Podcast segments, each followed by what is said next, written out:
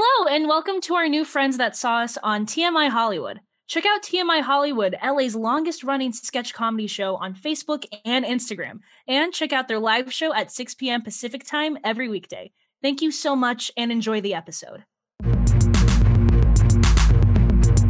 I Hate Musicals is produced by Polyphonic Theater Ensemble. Our hosts are Megan Tripaldi, Kyle Ahrens, and Chantal King.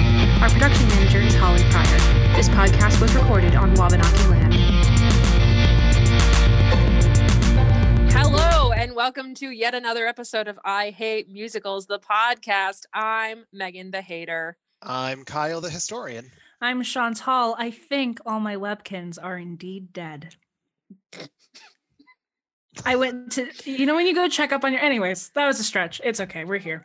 yeah, and today we will be covering Jonathan Larson's Rent. How we gonna pay? How we gonna pay? How we gonna pay? Last. Indeed, we Nobody's ready for it, It's meaning the audience, because I Yeah. feel like we have strong opinions, and I'm really excited. That's. I feel like that's fair. I feel like that is super duper fair. Um, because there's a lot to do with rent. Rent is a cultural phenomenon. Well, everything is Rent. yes. it was right there. Leave me alone. It was right there. uh, but it also has a really long history, uh, and it's really interesting to kind of dive into. Um, Yeah. So, Rent originally started as a workshop in 1993. Um, it took three years for it to get up and running. And finally, it started to go into productions at the beginning of 1996 off Broadway. Um, opening night was scheduled for January 26th of 1996 uh, which is unfortunate because Jonathan Larson, the composer and author of Rent, uh, died on January 25th of 1996. He died Oh, the night that's before right. opening Oh, snap. I forgot. of Off Broadway. Yeah. That's rough. Cast pulled together and decided, so we're going to do it. We're going to do it for Jonathan. Mhm. Was a huge success. Only had to be off Broadway for three months before the Nederlander Theater uh, brought it to Broadway on April 29th of 1996. Uh, the original production closed on September 7th, 2008, after 12 years. Uh, it's one of the longest running shows in all of Broadway. The production, the original production, grossed over $280 million. Oh, wo- Jesus. woof. There were a number of tours. It became a motion picture in 2005. yes, Yeah, it it did. Mhm. Yeah. Which we will Um, discuss. it started doing international tours in the early 2000s. It did a UK tour in 2001. It opened a West End production in 2001. Hmm. Um, there were more tours that have been going on for forever. Then we were gifted with Rent Live. oh, I January literally have blocked that out in my mind. Uh. like that is not a thing that is cognizant to like. was was that really only two years ago? That was only two years ago. wait, what? Yep. Oh my god. Well, yeah, because the good one was uh what was it? Jesus Christ Superstar. Uh, for me, the Wiz. Was Wiz. the Wiz. The Wiz oh, was I a good didn't see the Wiz. I only saw, you know, racist Peter Pan. Uh, Christmas yeah, no. Story was cute. Rent came Anyway. out, or Rent Live was in 2019. So, yes, two years ago. Interesting about that is eh, they didn't actually do the live production because in Final Dress, I forget who, but one of the actors got hurt. So they had to use the footage from the Final Dress rehearsal. Was it Valentino? Why it was so bad. I think it was Valentino. Ah, Valentina, sorry, playing Angel. You're good. I that was also a choice. That was a choice. Um, but yeah, the it's Rent has been a cultural phenomenon. Um, it has a following called Rent Heads um, that have been with it for since it opened. What? Excuse me? Um, oh yeah, fans of Rent are called Rent Heads. Um, in 1996, I believe it won four Tonys, if I'm not mistaken. Um, Jonathan Larson was awarded posthumously two of them Best Book of a Musical and Best Original Score. Um, it won Best Musical, and while I believe four of the leads were nominated Adam Pascal for Roger, Daphne Rubin Vega for Mimi, um, and Idina Menzel were all nominated for their roles. Um, for leading actor, actress, and featured actress, it was Wilson Jermaine Heredia who won the Tony for Best Featured Actor in a Musical. Sorry, Chantel's making noises because you said Idina Menzel and I rolled my You, eyes. like to Spain. Like they took another plane went across the island. Oh, I Yeah? we'll get we'll get into it. We'll get Yeah? into it. We'll I promise that. you we'll get into it. okay. But yeah, there's it's also spurned a lot of documentaries. Um, one of them is No Day But Today: The Story of Rent, uh, which debuted in 2006, um, and then um, I believe it was a production that was done in Cuba in 2014. Um, they did a documentary about that called Revolution Rent. Oh. Okay, come on, Rent. So Across the it, uh. I don't know if you know this, um, but was it set in Cuba or was it still set in New York? Uh, Revolution Rent. I I've done a lot of research for this episode, so I just have a lot of facts. Mhm. Um, I No, think no, no. Just I think the production of the Rent was the first Broadway musical to premiere in Cuba since um, the United States and Cuba repaired relationships. Um, oh, that's actually huge. Yeah. Seriously. Yeah. And I, I think that's why Thanks, it was so big. Um, I think that's why it was such a hit there and why they ended up making the documentary. The documentary was released uh, last year in 2020. Oh, snap. Oh, Okay. neat. Have to look that up. Yeah, I might check it out. It's fascinating. I, I, I, I Mm. wa- I've watched, I've watched a lot. I'm ready to talk history today. I'm so ready for I'm it. glad one of us is grounded.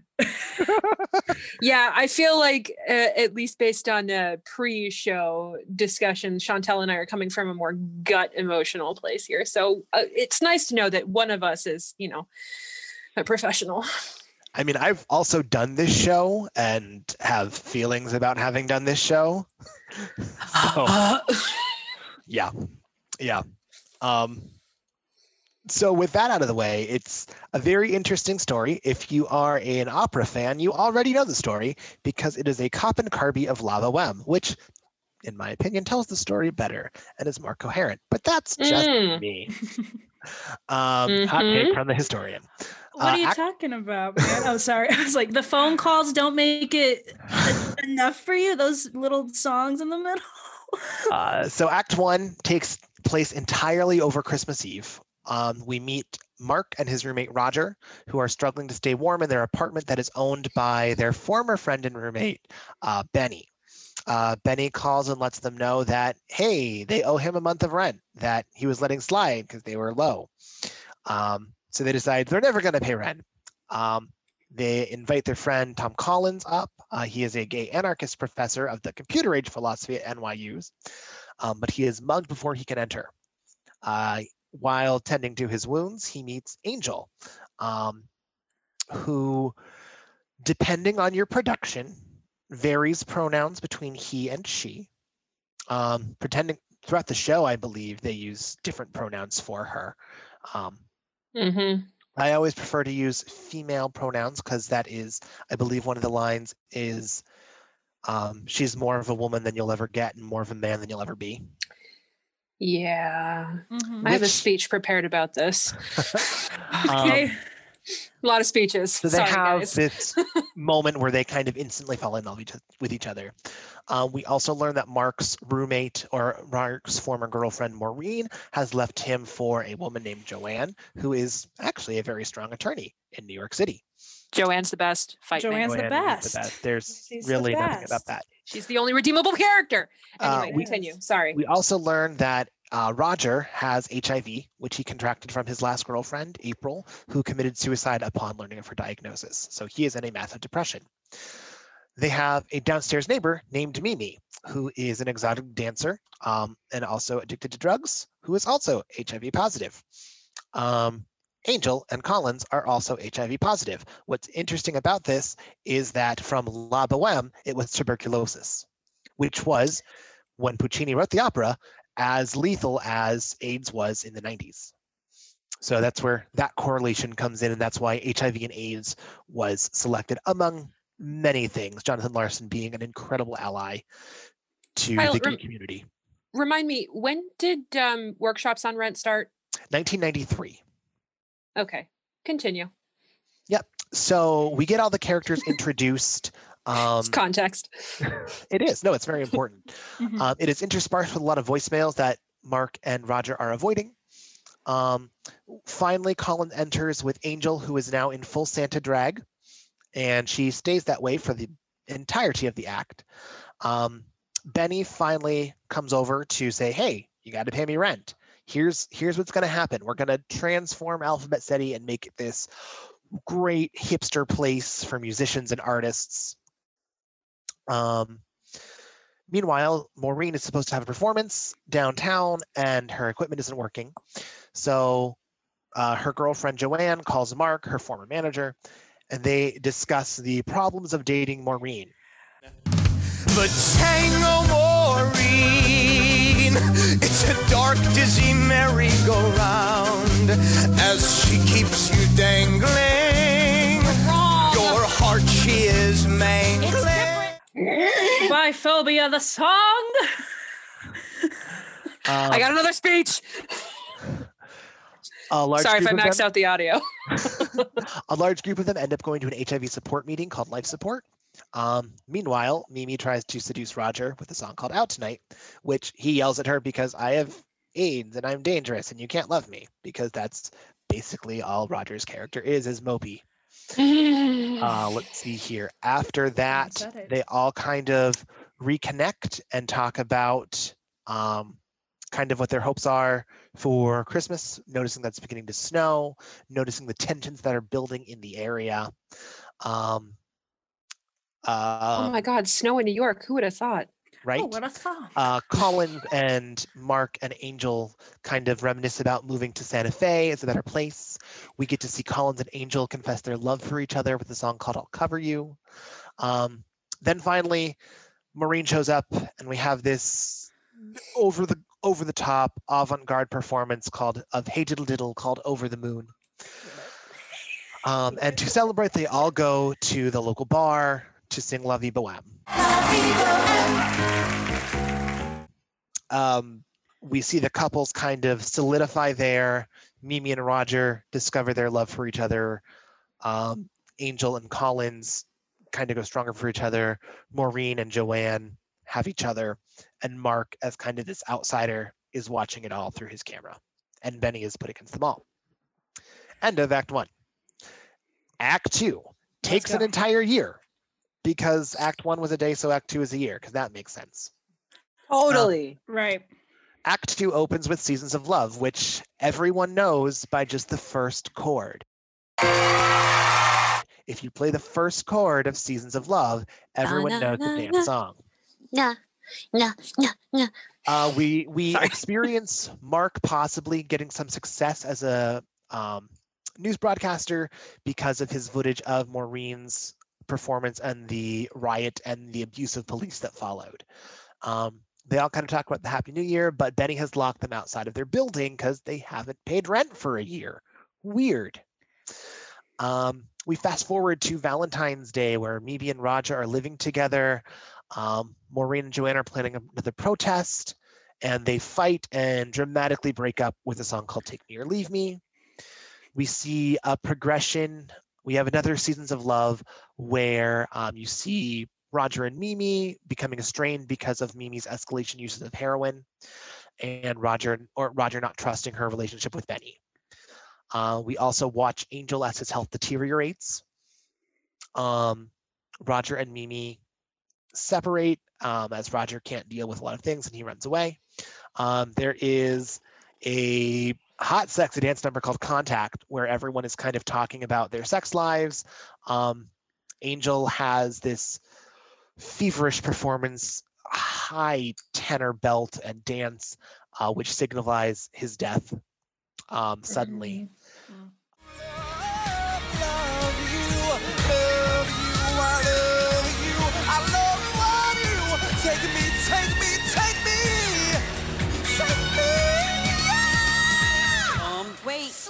it. Ow. Where'd it go? Safe.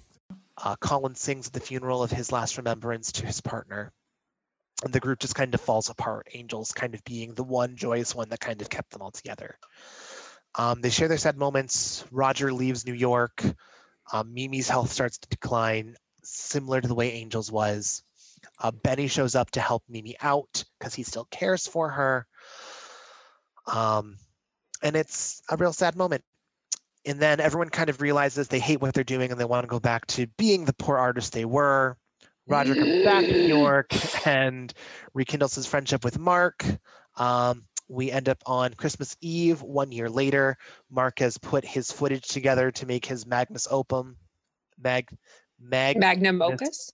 magnum opus. Thank you. I'm, yeah, it's been a long I got day. you. No, you good. You good. You good. No, Um, man. As they're What starting day is to- it? and they're starting to kind of get together and get ready to watch this. Um, Maureen has found Mimi basically dying in a park. So they, uh, Maureen and Joanne bring Mimi in, and Roger sings the song to her that he wrote for her, and then she dies. But then she gets better because magic. Because magic. and the oh, moral of the magic. story is there's no The day but today, so live your life with no regrets. It only took 525,600 minutes. You might think that was a long synopsis. However, he basically just carbon copied a five act opera. Yeah. I'm sorry, four act opera. La Boheme Puccini's four acts. you know, I mean, Oh.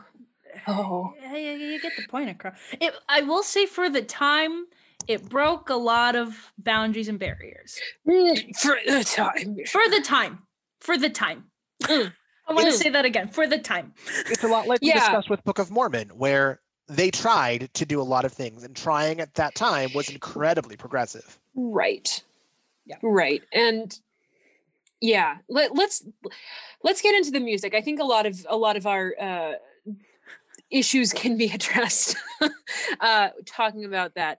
Um I got some stuff to say. Oh, go for it. I'm gonna back up a little bit. okay. Okay. Let's talk about Maureen. Okay. Um, okay. Um, I'm going to preface this by saying that I came across this musical when I was 16 years old, so I was dumb, um, as all 16 year olds are. Yes, uh, Maureen's.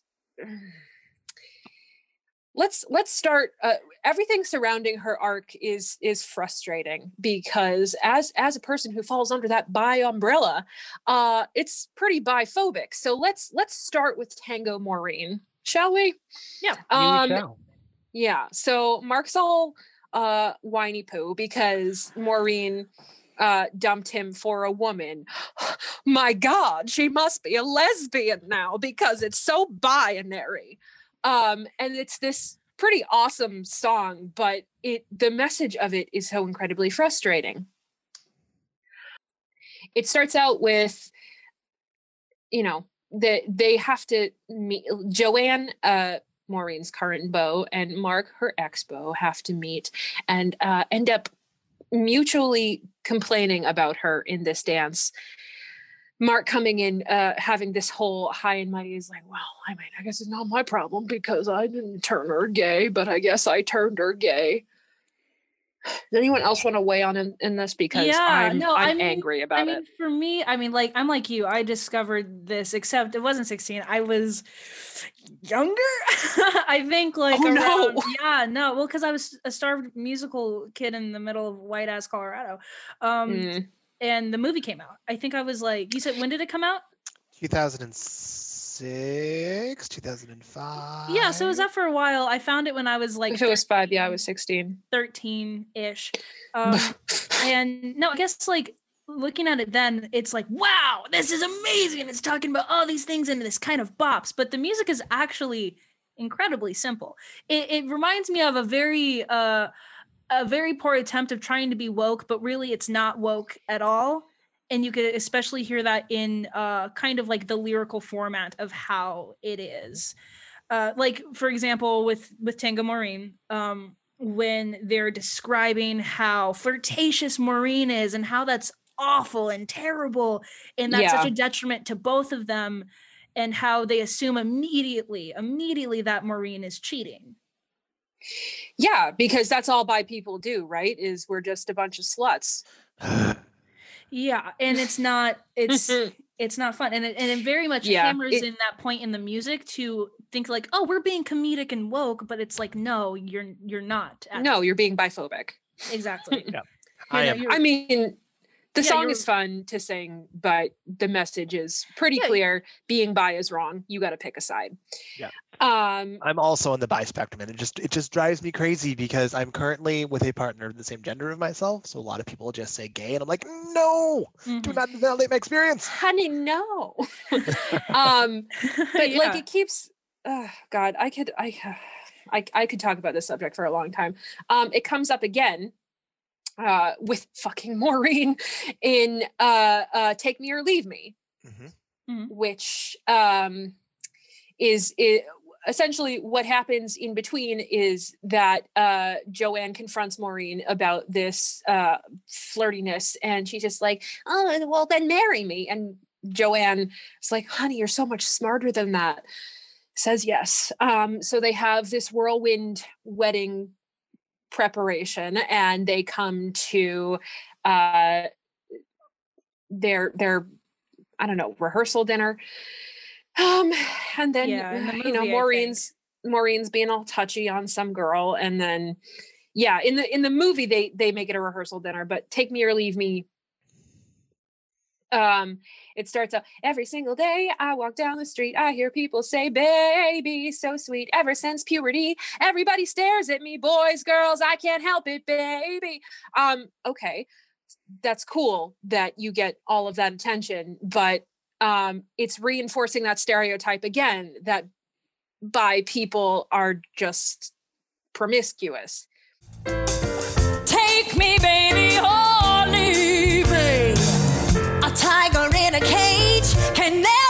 see the sun. This diva needs her stage, baby. Let's have fun. Um, and then Joanne's like, I'm not doing this. This isn't for me. Um, and I'm sitting there clapping my hands off because I'm like, good, good, because Maureen's not a good person. However, it's not her fault. It's her character. and it's Um, reinforced by the music too for sure yeah. you know also i think um i'm trying to because i i have a problem with a, a lot of maureen's songs so, but i'm trying to figure out which other songs i have problems with um I know it's gonna- hard. i'm not to gonna focus on lie i'm not really uh I, n- i'm not really down with mimi's character because it's also implied that she Oh, is God. under underaged and Mm, and Roger's a lot older, and they kind of make a point of that in uh Out Tonight too.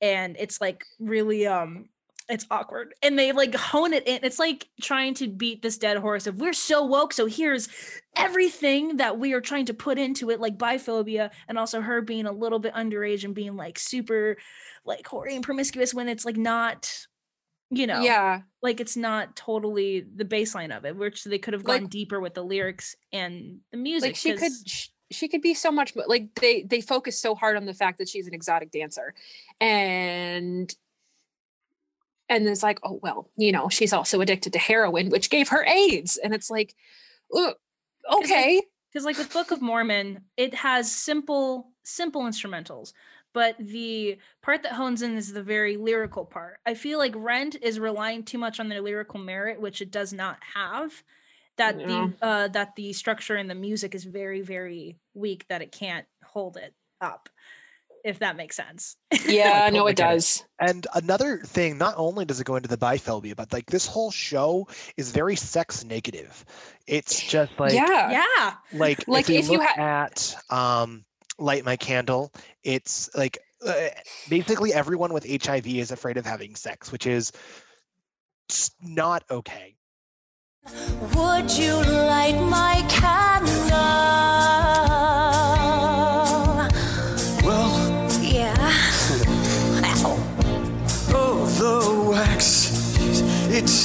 Dripping. I like it between my fingers. I figured, oh well, good night.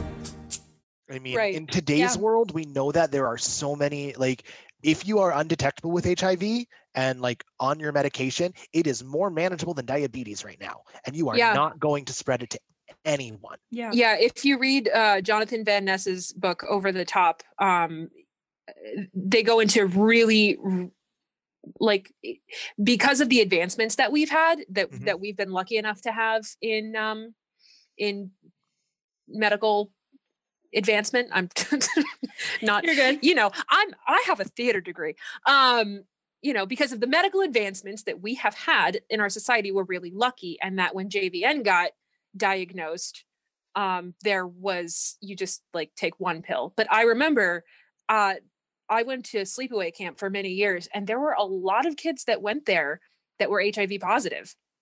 and there was one girl in particular who I remember because my mom was the camp nurse. Like I went Mhm. in and I saw this bucket of pills that like insane huge horse pills that that she had to take because she got it when she was born. And it like the fact I I understand as like a period piece that this is where they were at like the bucket full of pills and the the not a lot of hope especially for these people who have no money um which clearly means they don't have health insurance uh but like Yeah, but it's like not indicative of where we are right now. right Yeah. there has to Yeah. yeah, So, So- i understand why it is the way it is but it's still not great to see So in all this mess of music, are what what songs do we like? There's got to be something good in here. I've got a couple songs that I'm a, that I'm a fan of. yeah, Um, go for it. I really like Christmas Bells in Act One um, because I think that is the best translation from opera to musical with how Mm. it's written structurally.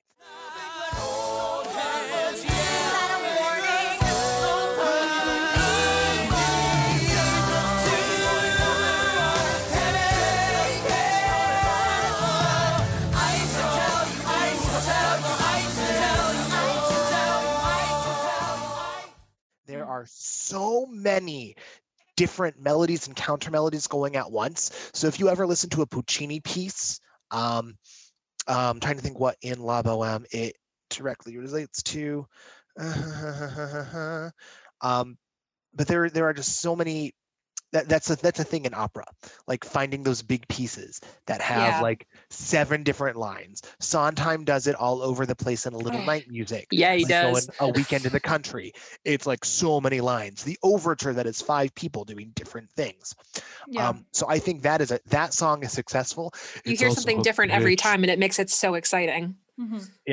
um i really like when it's done well when Mm. it's done well Mm. without you i Mm. like how it is Oh. is sta- i like when it is staged about angel and not about mimi and roger yep yep Yep. Yep. Yep. that's when it's effective Yes. and that's um and i think the other one that i think really resonates is just will i yeah. Mm. from act one it's so simple it's will i lose my dignity Aw. will someone care And when it gets into the Mhm. round too, it's just Oh, really lovely. Mm. Will I lose my dignity? Will I lose my dignity?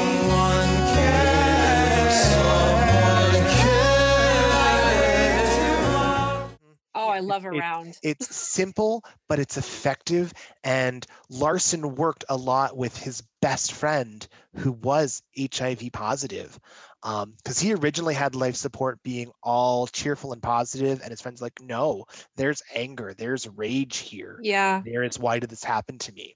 So that's why you meet uh gordon's character no paul's character who says um oh what is the line?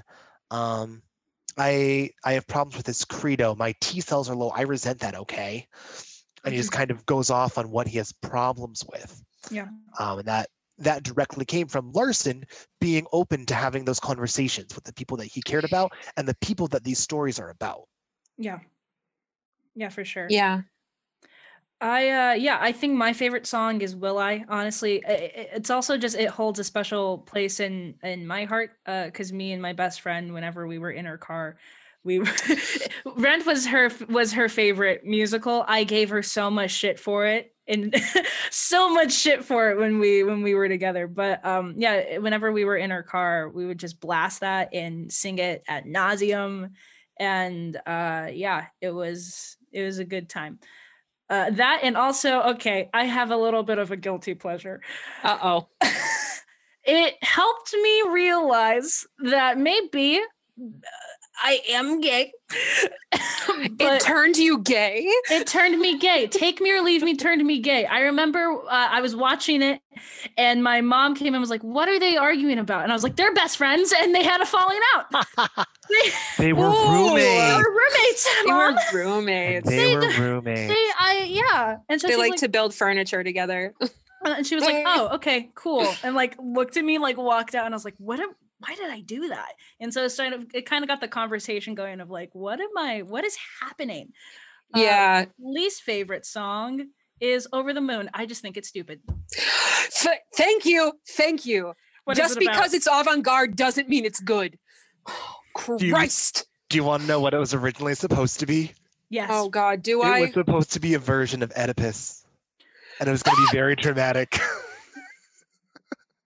my body just actually like astral projected, and I felt I am myself in the astral sea, and now I am back, and now I am fine. I haven't come back down yet. I am literally getting my MFA, writing a piece on adapting Greek mythology, and I am personally offended. Personally offended. I don't want to see that Idina Menzel and sing about. peed. I don't want to see Idina Menzel sing anything. I Oh. said it. Oh shit! Oh shit! I don't like her. Oh shit! I'm sorry. Excuse me. She's overrated. She's you can tell by the face she's making when she's seeing that she or when she's singing that she is pushing her range to a point that it shouldn't be pushed. To that, though, how much of this do we think is Idina Menzel's fault? And how much of it do we think is the industry pushing her to do that? Look at all the roles she's forced to play. Kate in Wild Party. Um, she's Get it, Kyle. Maureen in this show. Get it? Uh, Um, Right. All right. You can't just let me have this one thing. That's fine. Absolutely not. it's just I.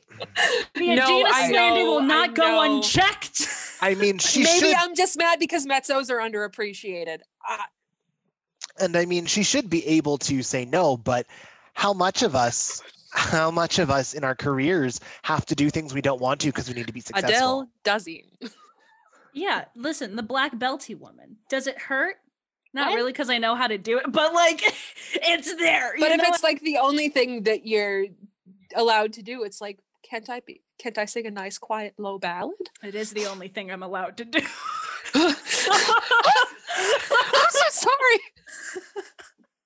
Uh, what's, your, what's your favorite slash least favorite song, Megan? Oh God, where do I start? Pick a favorite Um, one first.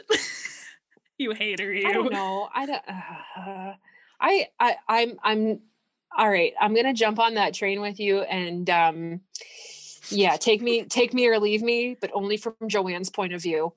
Um, I yeah that that's a fun one i actually found myself in preparation for this i was you know going through the music and i started singing it in the shower and i was like oh no damn it fuck um and i appreciate the sentiment of i'll cover you Open your door, I'll be your attendant. Don't got much baggage to lay at your feet, but sweet kisses I've got to spare. I'll be there and I'll cover you. um I yeah. Hmm. Okay, okay, okay, okay. anyway um uh yeah will i is de- i mean n- Yeah. not i i i'm glomming on real hard here but i mean can you blame me least favorite yeah that stupid fucking performance art is just pointless and i hate it and yeah i'm gonna throw tango maureen in there because it's a bi- biphobic piece of trash There it is, and you Yeah. have it. Yep. Yep. Oh, What's the the one thing I want to say before we move on from the music is there are a couple of really interesting historical points in there, mainly just from bringing it from um, La Boheme. Um, Mm. Everyone knows uh, Quando me ne vo, Musetta's Waltz is the Played and on of every course, single Musetta podcast is ever. Musetta translates. Honestly, though, um, oddly enough, though, Musetta translate to Maureen's character, not Mimi's character, which I've never understood and always made me angry. Huh. Uh, what? Yeah. Musetta's character from La Boheme, Musetta's Waltz that you hear Roger play all the time, Mhm. is the translation to Rent is Maureen, not Mimi, because Mimi It's was Mimi, the Idina seamstress of Menzel. tuberculosis in the ori- in the original. It's all about Idina. Um, Always and forever. The Let other it one cool- Listen, Mimi's got problems, but Rosario Dawson, huh. Um, the the Listen. other interesting one is um the song in La Boheme where uh, Rodolfo and Mimi connect.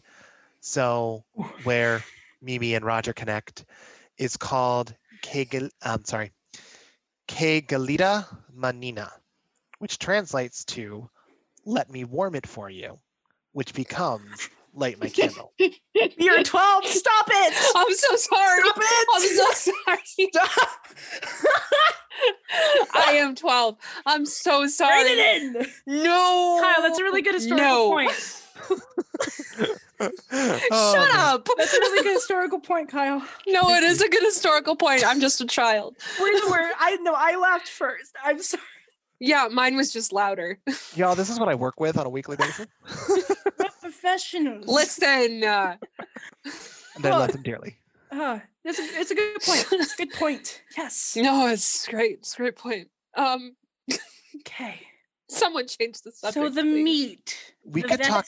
Yeah, I was gonna say we could talk about music literally this The- entire episode the- because it's an opera. Yeah. But Yeah. Chantel? The juicy, juicy, juicy lion meat that awaits before us. Wagyu beef. Wagyu beef. Um, yeah, plot me. I mean, like, I just it's it's that overwoke white person at a liberal arts college that took a black identities class and they want to drop their slave name when they don't have one. It's that to me.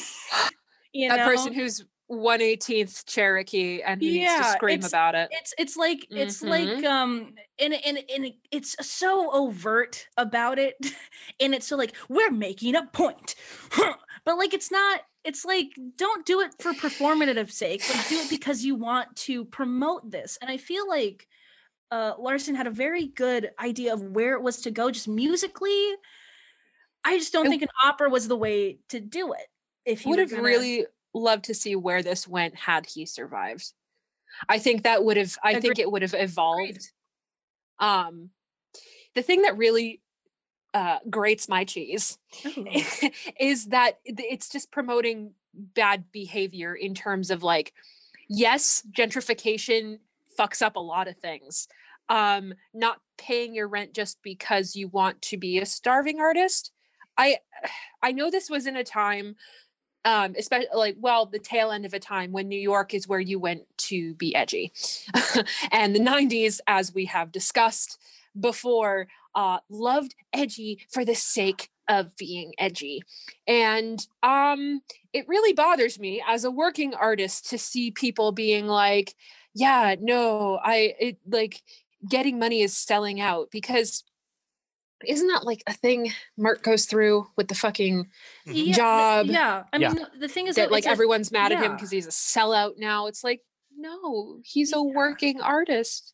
Yeah, he's making money for art. shut the fuck up. fine balance in between that. There's a point where you are selling out, and you're the point of sellout is when you lose your integrity and yourself, and you forget Right. why you loved doing it in the first place. but like isn't the point of why you want to do this so that you can like do it as you like this thing that As you're your passionate job. about like Mhm. you want it to be your job like if you don't want to make money why are you calling it your life why isn't it just a hobby I feel like Rent is the equivalent to musical theater kids as Disney is to high schoolers versus adults.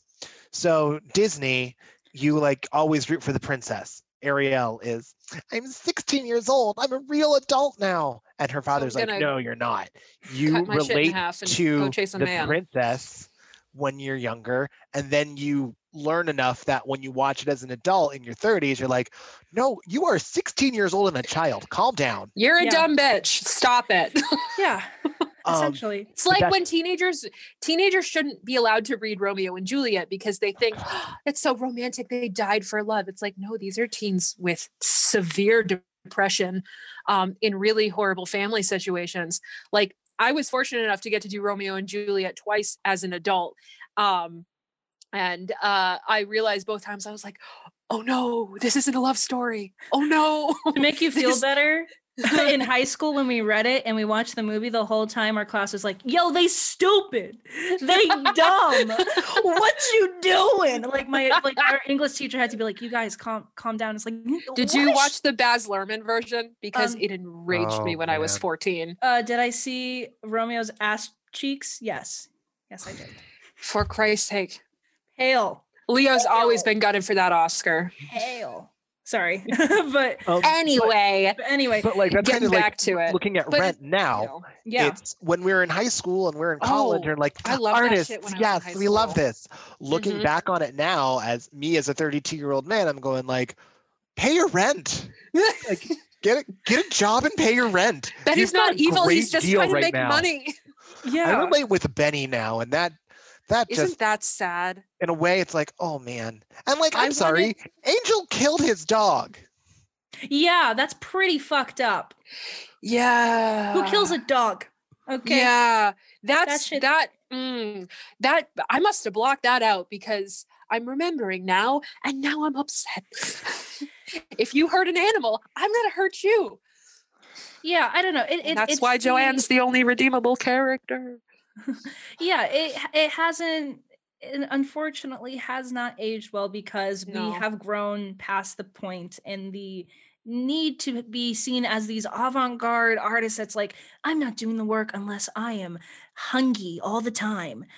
Um you know and uh, also good good point can you guys do you guys think this can be uh revived because the composer is passed or is that like a, a faux pas of like don't do that Oh no, Mm, it can Kyle, I'm gonna throw this to be you. revised, revived. Um, as far as re- revivals, I saw the most recent national tour that came around, I think in 2017, 2016, around there, when and it we were was young and unafraid. and it was done as a period piece. It was done as if we were looking back on the AIDS crisis of the 90s, and Okay. that was the Okay. focus Okay. of that makes it, sense And how did that work? your- Um, it was heartbreaking Mm. um because you're looking at it from if you just could have made it 10 more years if you just could have made it five more years fuck. like looking that with that dramatic irony that we yeah. the audience know that you can get better but they the actors don't know Mhm. um then that makes way more sense So and it's it's better that way in my opinion yeah how did they how did they indicate that it was looking back? Was that in um, um Seasons of Love or you know the costume style like everything was just very 90s the costuming the hair Mm. the Mm. the way that color was used was very harsh because we in the 90s had great fashion sense when it came to colors but like that bled through into the lighting You mean my Um, bright pink overalls and bright pink matching shoes? mm-hmm, mm-hmm. Just make it a comeback. Um I don't want to talk about it. there was there also i remember like a lot of paint splotches everywhere because that was a big thing in the 90s Mm, Yeah. bleach, bleach. Yep. Yep. And That's just coming back. it, it was just the ruins all way your it clothes. was the way everyone was done it wasn't like some gritty it didn't feel like some gritty oh i live in the streets of new york it was like i'm from the 90s i'm from like 1989 or 1992 That makes sense. and like Yeah. it, it was enough of a difference to give it the feel of a period piece that excused a lot of the problems with it because you were looking at it like oh yeah this was the 90s this is what was happening Yeah. this is a Yeah. slice of history that we're seeing Yeah. not this is trying to be progressive Yeah. Um, yeah. For sure. what it's go it's ahead. like the play Polaroid stories. It's very clearly set in a specific time. Um the the same time as Rent, honestly. 1997, I think, is when it made its premiere. And it's it's so clearly about ki- like kids who lived on the street in that era and who are trying to survive. It's like, but like reading it today, I'm like, this is hard to put my eyes upon. Yeah, 'cause it's this not is suppo- not woke. Yeah, You know, it's not supposed to be set in today. We've exactly, we've way exactly, past that point. you know, right. So yeah. Um, an- another thing- Change. What? another Evolving thing for me on this show is just um it it's not well cast anymore um when i was in new york um i was very close to one of the national tours um as a mark i am a white in white man with a nasally voice december 24th 9 p.m eastern standard time i can mimic anthony rapp um, so that's what i was going for when I first moved to Maine, there was a small theater doing rent up Mhm. north somewhere, oh, am I like, it was a- mad? two hour drive. Probably. Oh shit. Um, and I drove up. I'm like, oh, I'm new to Maine. I want to do something. Um, and I went in and auditioned for Mark. They asked me, hey, can you do today for you? Like, okay, sure. Um, and I can dance. So because I can dance, I was cast as Angel. Uh, excuse me. Yeah. Yep. eh, Incorrect. Yeah. Incorrect. and being let's see this would have been oh god eight years ago now i didn't know better nowadays i would never have taken that role that is not a role that is not a story that's for me to tell um, I remember a few years ago, a local theater did a production with an entirely white cast. mhm. Mm-hmm. Today for you, tomorrow for me. Any oh my yeah. now the argument that's always made is that only one character is actually written as a person of a specific race and that's mimi Wait, can I can I oh I was like, can I guess can I guess it's Joanne? 'Cause she's always black. no the only one that's actually Oh, written because what you mean they need an angry black woman, right? mm. Mm. but yeah no uh, Mm. it's specifically from um, out tonight uh, in the evenings i've got to roam can't sleep in the cities of neon and chrome uh, hurts too much where the spanish babies cry so it's like she's specifically talking about her her hispanic background Mm. um, so people hide behind that that collins was not written as a black man that joanne is not written as a black woman that Mhm. angel is not written as a person of color Why? Yeah. I mean, any last bit of me we want to slap out? Apart from the fact that this should not be done by an entirely white cast. it should not be done by an entirely white cast. And that's like goes against the point of Rent. Do we hear Rent that name? in and of itself is diverse. That's yes. I mean, Yeah. if like if we're gonna take one good thing from this, like it- it's it's a it's uh, Uh, it's an opportunity to have a diverse cast without having to scream about it. yeah. What the one th- the one thing I do want to discuss before we get there is the character of Angel Mm. and Yes. their gender and sexual identity. Yes.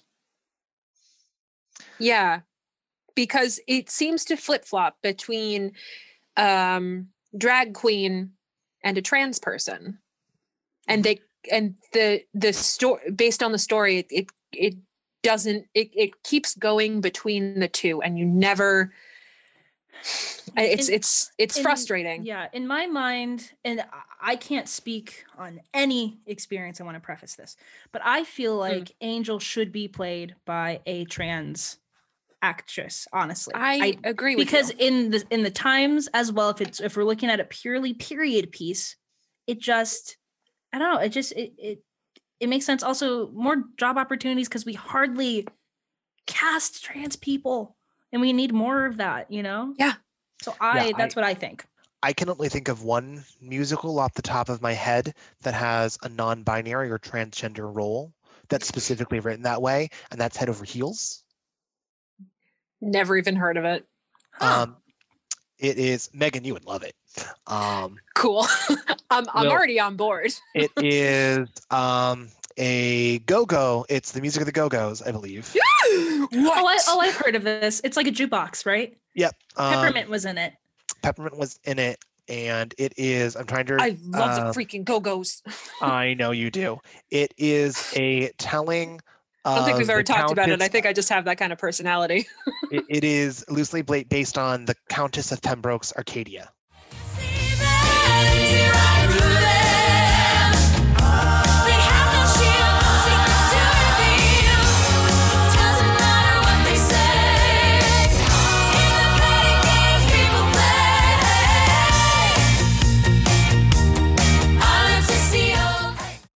So it's 16th century lit, retold That just made me sweaty. as queer as possible.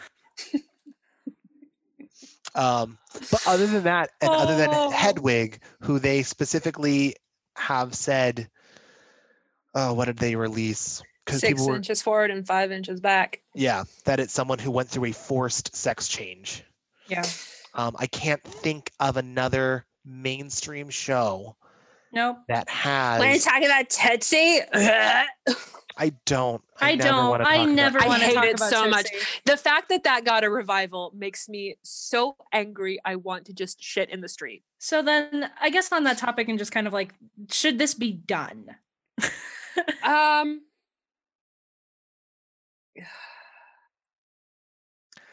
I will say yes, Okay. with the caveat of casting a diverse cast. Mm-hmm. dear God. And making sure it's done as a period piece. I, I feel like focusing on it as a 90s piece dealing with the pandemic of AIDS is better than focusing on the horrible relationships that are all toxic and not good. Um, Yeah. Yeah. I, I feel like it it will probably get a Broadway revival as soon as theaters open again because it'll bring in money, Yeah. uh, which I'm Because fine with. every theater kid everywhere knows every single song. Yep. Five hundred twenty-five thousand six Um, It a fantastic show. Oh my god, that scared me. um, because it doesn't have to have a huge set. It's an easy show to travel with. Yeah, you Yeah. can do it with scaffolding. Um, Which should it be done in Maine? No. No. no, Not no. be done in Maine. Sorry. Don't do it. Hey, everyone in Maine, stop it. Stop it. Hey Stop man, it. This is your local gal, your little your little black vigilante. Don't do it. I will steal everything from your house. Thank you. She will make you do Xanadu. You're gonna get Xanadu. I'm gonna show up to your house in roller skates, and it's not gonna be sexy. Just you see this angry face on roller skates, and you're like, oh no. you know the Get Out run? It's that, but with roller skates. I'm just gunning towards. Anyways, um, do I think this should be done? I'm sorry. I just, I just got the image in my head. You on roller skates. Uh, should this be Oh, done I'm in so general? In general, uh, I'm gonna. You know what? I'm gonna be honest. I'm gonna say no. Uh, if only if you're gonna do it though, and if it's a revival for like some Broadway thing, do it as a period piece. But in general, I just, I personally, I think we've moved past Rent, and Yeah. theater kids need a new anthem. So I'm tired of it. Christ. Um, Yes. Also, another thing, high schools should not do this. At least five- Never. at least five high schools in the Colorado area did this show Yeah. when we were doing our theaters and stuff. And I going believe on with your school districts. we were allowed to do whatever we wanted. that I don't like that. high school did cabaret. There was an uprising. Um, so yeah, I don't think any high school should do rent because you don't have the maturity level to portray rent accurately. no this should be done by adults if at all. Um i'm gonna jump on that train. No i i if if it's gonna happen it should happen um as kyle said as a period piece for sure. If your cast is not diverse do not do it. Hey maine Hey, man, you're real white. Real You're white. real white. Our theater community there are there are theaters around here that are trying really hard to be more diverse and there are theaters that um don't care. And uh yeah that needs to stop. Uh, before you can before you can if you actually want to expand your audience from um elderly white people who fall asleep in the middle of a show um or in the front row during complete works of shakespeare abridged uh which it- Oh, i thought was impossible. And it happened to, it happened we to me were. and kyle. Um, uh don't do this. Maine maine you get a moratorium on rent. You're done. No more. I've seen enough. Stop it as you're as one of the only uh black people here listen i can't play mimi joanne and Phil. all i can't do all of them i can't have I mean, fucking but that would be so fun to watch you try. Like, like like just a one Just- like just everyone else is white all the pocs are me and it's two uh, just different hats. That's not no don't no i don't want it flattering okay, but now I I'm thinking about it, and I kind of want it. you kind But, of like, want it but like if anyone could that's re- it's not fair and really really awful that anyone would consider Oh putting you through that but you are talented enough to pull it off Thank you. Thank you. That means a lot. As that being said don't I'm gonna start do a it. workshop now of a one woman uh, POC rent show, and it's gonna be me covered in Nutella having an you allergic also reaction, naked do some sock puppets with sock puppets, straight spotlight. I walk but out. like all the all the white people are sock puppets especially mark Yeah. Oh man, that's that's like the one role that eluded me or evaded me. I'm that I really wanted to play, Straight and now I'm white like, man, and my privilege and fragility is hurt because my girlfriend Also- is with some other girl. also can we just cut the character of roger thanks So yeah, that's how we feel about it. thank Um, you Oh, do we have Goodbye. any? If, I was gonna say, if Friends two thirds of us, Uh, Oh, sorry. Go for it. oh, I was gonna probably go to the same point. If two thirds of us don't think it should be done, what shows should we do? And I think Megan, I know what you're gonna say. Say i think you do know what i'm going to say and i'm going to gonna say there Put it there in is chat. another okay let me let me see if you're right um incorrect Oh, okay. not- um, uh, Kyle thinks I was going to say Lestat. I don't think anyone should do Lestat. His second choice is correct. I am going to suggest Tick Tick Boom. If you want to do a period piece about the 90s, do Jonathan Larson's autobiographical piece, Tick Tick Boom. Oh, sugar, she's refined. For a price, she blows my mind. Sugar, she's got the power, soothes my soul for half hour, half hour, half hour, half hour. Literally, it is about his experience turning 30 in 1990. So um, the music is great. Um, uh, I hate the character of Susan, but you're not really supposed to like her. Um, it it's beautiful and heartbreaking, and it's about friendship, and it kind of does uh, it it does more for me what company failed to on the first go around before we really talked about it and you guys got me to like it Yes. um it it shows a picture of someone who is stuck wants to change and then realizes what he has to do it's it's actually really beautiful and um i want to do a version where i get to play johnny there you go. but yes tick tick boom jonathan larson's other musical Chantel, what you got? Uh, Maine. Listen, I love you all very much. Uh, but if you Do do, you? this, you're gonna get Oklahoma. You're all white. You can do that show. So Ooh. no one deserves that have fun. Wow. Um, but oh if you're Christ. looking to do i don't know something like that has a high energy still has topics but you can cast diversely and a wide net even if you have a tiny bit of pocs do american idiot it's edgy enough oh there you that's go a great idea it's Nice. edgy enough go for good it Good for you I have several for this one. oh here we Um, go oh Tick ready Tick Boom this is was why top we of my list. kyle go last ha ha beat you Yep. No, it, it's a perfect choice. Jonathan Larson show, Jonathan Larson music. It's rock. It's deals with HIV. It deals with so many of the things that we want to talk about that are here, which is great. and Um, it's coming from his perspective he's a white man talking about white man problems like yep. if anyway you're go ahead if you're looking to do an edgy rock musical, Bat Boy by Laurence O'Keefe. I love Bat Boy. I I didn't know about it until I did it, and it's one of my favorite shows I've done. It's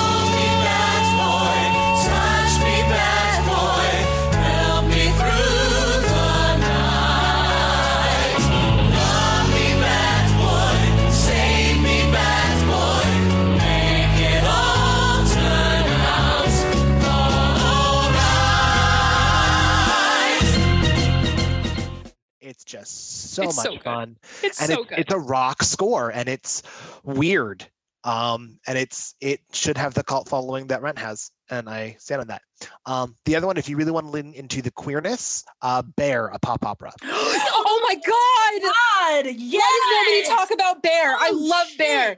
Fuck. That's a great choice. You get so many points right now. Kyle. Kyle. You hit the jackpot. Kyle. i do have one more but this is only for places that are not maine places that are not maine and have a large black community to pull from passing strange Chantal's ready. Oh yeah. Ooh. if you want to do a rock musical that's got a funky beat and like just gives you some great feelings, some great journey to go on, Passing Strange is wonderful. Wait, I'm sorry. You mentioned the black community, and I must hop on my soapbox. I have one more. Ah, It's the, yes. Uh oh shoot, hold on. Let me let me find the title of it. But if you have a lot of black women in your area and want to talk about your uh, Oh. experience as a as a black woman eh, growing up in kind of a predominantly white uh area. Oh, hold on, I'm gonna, I'm trying to find it. One minute. Ah, where are you? Oh, okay, okay, okay, okay. It is called the Please don't cut that. bubbly black girl Mhm. uh sheds her chameleon skin Ooh, I like that title. and it is funky it is rocky no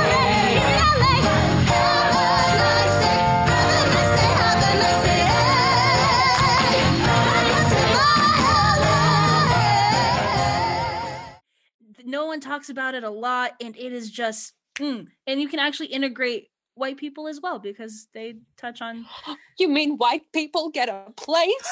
white people finally get a home My Um, goodness. oh I've my been God. searching for so I long. can't I was believe it. wondering who would think of the white people. oh the whites anyways oh We've what? made it through the woods. so yeah that's that's a really good it's a really good one so um Oh, don't cancel me i'm sorry why are you sorry for promoting something that should be fucking promoted? thank you yeah yeah so yeah Get up Um, on that soapbox. Oh, yeah Get a I'm ladder up there. i'm off the soapbox i'll make a quick apology about oklahoma but i'm not technically sorry but for press release I don't want to see anyone do Oklahoma ever. no the revival's great the revival's so good. I don't trust you because I was in Oklahoma and I'm permanently scarred. that's valid Oh, but uh, except I was in sixth grade. So instead of falling on his knife, our Jud fell, fell off a hay bale and hit his head on a rock. true. But the 2019 revival gave us Ali Stroker as Ado Annie. All And right. black identity in the south Ooh. Okay. I would see it, but I don't want to touch it. Okay, that's fair. all right I don't want to ever go near that musical again. that's our suggestions We've got a lot for you. Hell yeah. So We- many options We other than did other it. than We did it. And now we know Kyle always has to go last because he always has a list. facts I do. I spent a lot of time researching. I was so ready. I was like, no one's gonna say tick tick boom, and then Kyle comes like tick, tick, tick, tick. anyway. Alrighty, so are we ready to learn what the next one shall be? I don't We know. I'm scared. I mean, yeah, no, Always making totally, the I'm ready. face. Oh God. Oh God. Oh God. If I were a rich man, yeah, yeah, yeah, yeah, all day long I'd pity, pity bum. If I were a wealthy man. No. Ooh. cry. I was Okay. also in this. No. okay. I am actually really excited about Matchmaker, matchmaker, please make it stop. It's I- going on for much too long. I can't Uh, begin friends and folks I'm and black. Faye. Woof. uh, friends, folks, and Faye, this is Fiddler on the Roof. Um, holy God, suddenly I am 11 years old again.